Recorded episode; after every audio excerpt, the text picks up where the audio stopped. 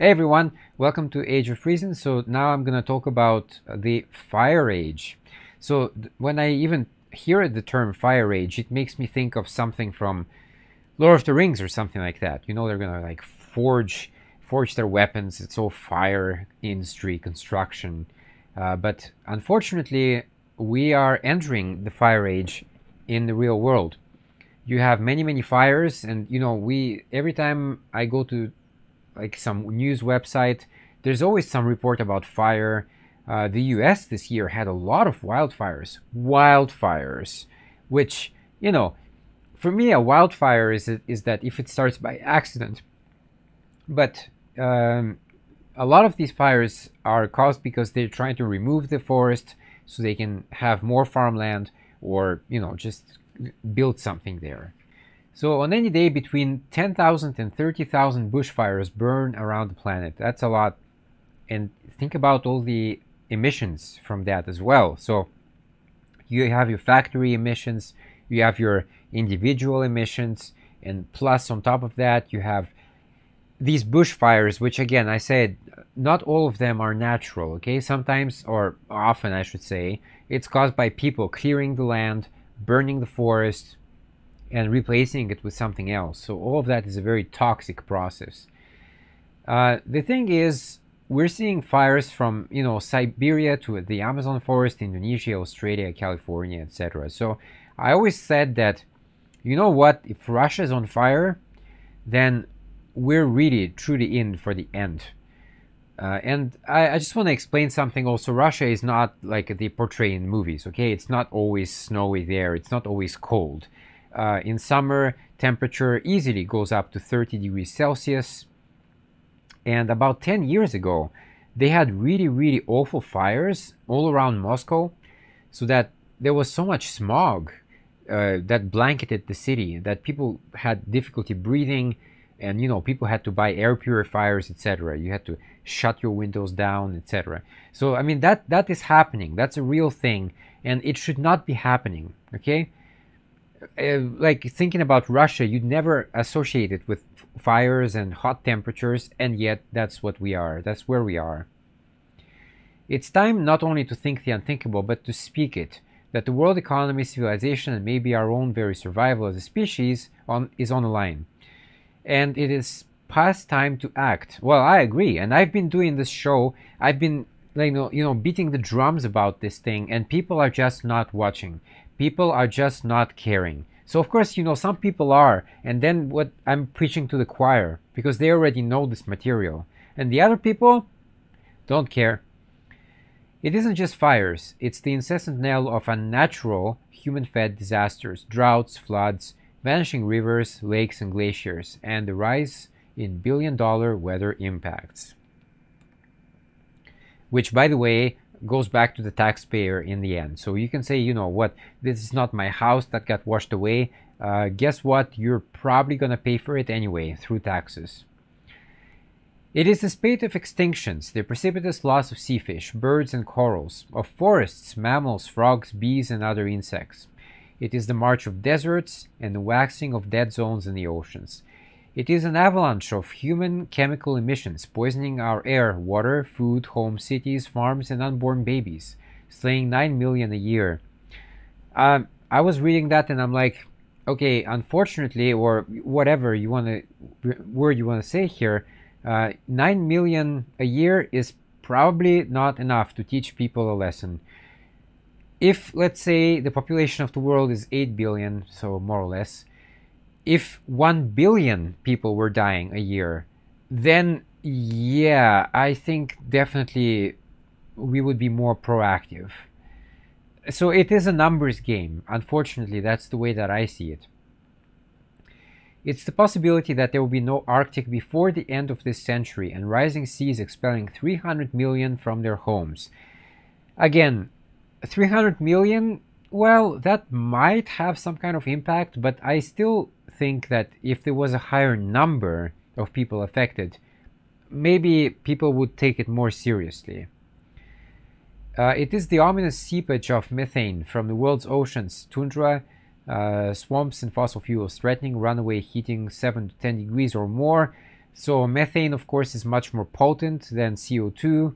Uh, there is less of it in the atmosphere, but it is more potent, and you know that's the cows, uh, you know, fracking, all that good stuff. Uh, honestly, I have a health issue, so I had a horrible, horrible food poisoning, and I just cannot eat beef at all. I can't even like look at it. So hey, I'm doing already a, a small service to the planet, and you know what? I can live fine without beef. Okay, so if I can do that, then anybody can do that. It is the rise, rising toll of non-communicable diseases, uh, killing three people in every four. So yeah, that's a big thing, right? So if certain uh, bacteria are in the permafrost areas, and now these areas which were permafrost, so permanently frozen, now they're thawing out, and so these diseases can come out. And always the big fear, the next big fear, is that there's a superbug, and we just don't know how to beat it, and then it will wipe out most population. That's a very realistic scenario, by the way. Uh, and of course, here they mention also that uh, people spend a lot of uh, governments spend a lot of money on wars. So yeah, let's just buy weapons. And I recommend watching the movie Lord of War with Nicolas Cage, and you'll see how it's such a great movie. You'll see how certain people or governments they sell weapon to Group A then they sell weapons to Group B, and then those groups fight each other with the weapons that that initial co- country sold them with. But they make money. They already made their money, so they don't care. They already got your money. Uh, yet, a global citizen movement of scientists, youth, elders, and women is demanding urgent action in the face of a growing risk of collapse. Uh, there was an article that I might have done, I'm not sure, but it was saying that collapse is not an end result. Collapse is a process, and we are very much in that process right now. So, you know, Pope Francis is talking about it. I'm not sure how how much sway he has these days. Uh, and so uh, there's a professor, Jem Bendell of the University of Cumbria in the UK, uh, is among voices warning that the collapse of civilization may have begun. I totally agree with that. That's what I've been saying. Collapse is a process, it's not an end state. It's a process, and we're in it. Uh, because we cannot easily predict its space, trajectory, or magnitude. So it's no reason for inaction, he says. Uh, his paper says that there will be a near term collapse in society with serious ramifications for the lives of citizens. Catastrophe is probable, it added, and extinction is possible. Yet so far, only a handful of countries, France, Canada, Britain, Ireland, and Argentina, have declared a climate emergency. Most governments continue to move at glacial pace and turn a blind eye to the nine other megathreats uh, menacing humanity. So why is that? Because a worldwide counter-revolution is underway, intended to paralyze action on climate, environmental loss, extinction, toxic air, water, and food. It is financed by dark money, which goes back to the thing I said on the previous show. From a terrified fossil fuel sector through shady institutions, like again I mentioned on the previous show. It pours hundreds of millions of dollars into global propaganda to discredit climate and environmental science, seduce government, and deceive the public. And they're certainly doing a great job at that. I have to give them, you know, chapeau. Because and they're using the same strategies actually that the tobacco industry was using back then. They're cherry picking the data, they're uh, parading, you know, fake experts, some kind of people who absolutely eh, sold their soul to these fossil fuel companies. They're not scientists anymore. They're just a talking head working for, you know, ExxonMobil or Shell or whatever, any of these companies. More sinister still is the growing control of the fossil fuel lobby over governments in the world media, uh, not just in Russia, China, Brazil, India, and Saudi Arabia. Now, a new UN report says fossil corporate plan to ramp up carbon emissions 50 to 120% by 2030, beyond the limit for a safe human future. Why? Because they don't care about the small people, they don't care about us. And basically, that puts us on track for at least a 1.5 degrees Celsius, which which is catastrophic. Okay, we're I know that people might think, oh wow, you know, this summer it was 30 outside. With the effects of climate change is going to be 32 or something, I can still survive, right? But it affects the crops. The crops are very sensitive to temperature. Uh, there are feedback loops which we don't really know how they work yet, so it might be much more. Uh, I actually had a conversation about that uh, in the summer. Uh, I couldn't believe it when I read it, but this happens a lot actually on online interactions. This was on a Facebook climate change page where I get my some of my information anyway, so I know it's legit. This there was this one guy who claimed to live in Portugal, and he was honestly telling me that because this year in his place was a little bit cooler than usual, then that means that climate change is a hoax. I was like, seriously, you dumb idiot. This is not about your little spot on the earth. It's about the global average temperatures. That's why it's called global climate change. It's not your house's climate change, it's global climate change. But there are stupid people like that out there. There are. There are many, many people like that out there. And what we should do is not give them a pass or, you know, say that, oh, well, give them the benefit of the doubt or, you know, make it look like a 50 50 issue because it's not. We have to ridicule them and shame them for being so stupid. That's how you do it. That's how you at least push people into some kind of corner because these people think they're safe right now. Nobody criticizes them for their idiotic opinions. So, yeah, they do it. They keep doing that. So I say corner them and, and make sure that they stay in that corner and don't give them any chance to come out of there. There are only three motives uh, to so hazard civilization greed, malice, and ignorance. Well, that's certainly true. So the greed comes from the corporations, and malice too, by the way and then the ignorance comes from the people.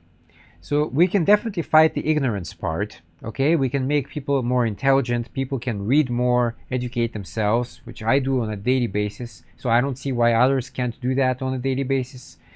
Greed and malice, though, that's more difficult to, to counter because honestly, I think most of us have a certain degree of corruption. You know, if if somebody brings us a suitcase and you know there's one million dollars in there and they just leave it there and walk away it's very hard not to go and grab it okay? That's that's the reality. So i'm not better than anyone else in that respect but we do have to make an effort.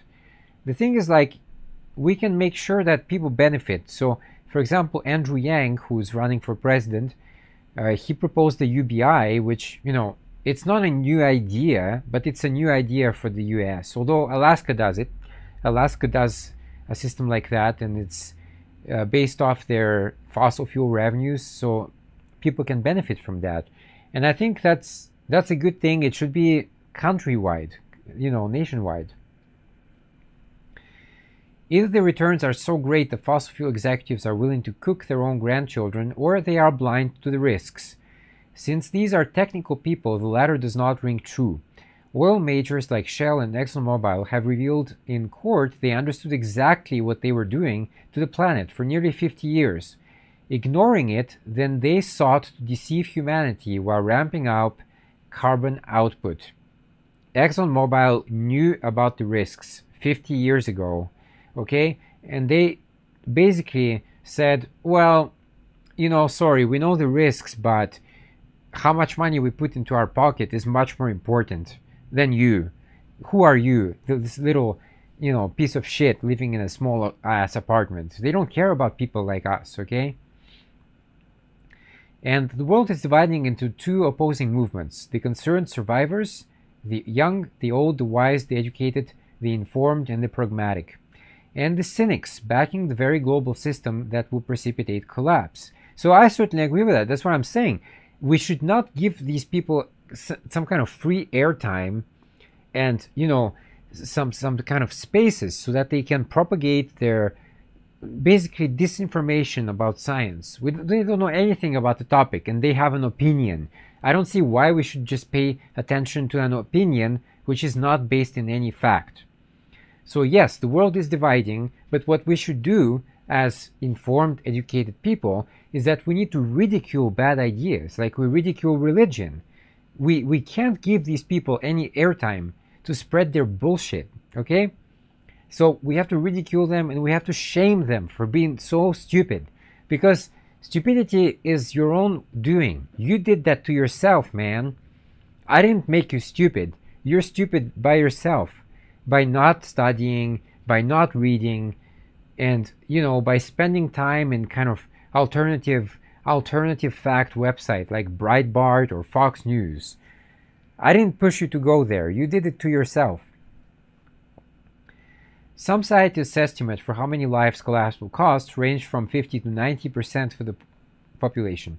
The number is not knowable because human behavior as war cannot be foretold. The process starts with famines and water crises, both already in evidence, leading to refugee tsunamis and multiplying conflicts. Let's just say some things that uh, need to be said. Doing nothing or too little sentences humanity to collapse economic, societal, even existential. It is time to discuss this openly, honestly, truthfully. And yes, like I said, you need to shame and ridicule people who really propose stupid ideas out there. They think that their opinion, because they have an opinion, that they're suddenly a king or something. They're not. We have only one rational choice, and that choice is to survive. Uh, this demands all necessary actions so people were, you know, this summer, Greta, um, I forgot her last name, she went to, uh, you know, she came from this girl from Sweden, right? She went to the US to, to speak to people, etc. And a lot of people started attacking her. So for me, honestly, I don't see her as a, any threat to my show or to my integrity or whatever. Uh, she doesn't, I don't know, it feels to me that it's very kind of scripted in a way and I, you know, I wish her the best. We need all. This is not a, a, small tent. This is a big tent. We need everybody in it. We need people like her as well to go out there and say stuff, uh, to be maybe even a bit alarmist, etc. I don't particularly like her tone sometimes, and the way that she phrases things. But look, she, she's a kid, and so she can inspire this this masses of people, which I can't do. I can't seem to do that at all pe- people don't watch this show. People don't listen to me so much. So if people listen to her and it leads somewhere, great, fantastic. Uh, so this, uh, the way that it's going to work is that it's going to end uh, the existing systems of energy, food, water, money, defense, transport, and politics. Every aspect of our lives need to change if we're serious about fighting climate change. There was a meme uh, where uh, you know, some politician asks, who wants change? And then everybody puts their hand up. And then he says, who wants to change? And then everybody just stays quiet.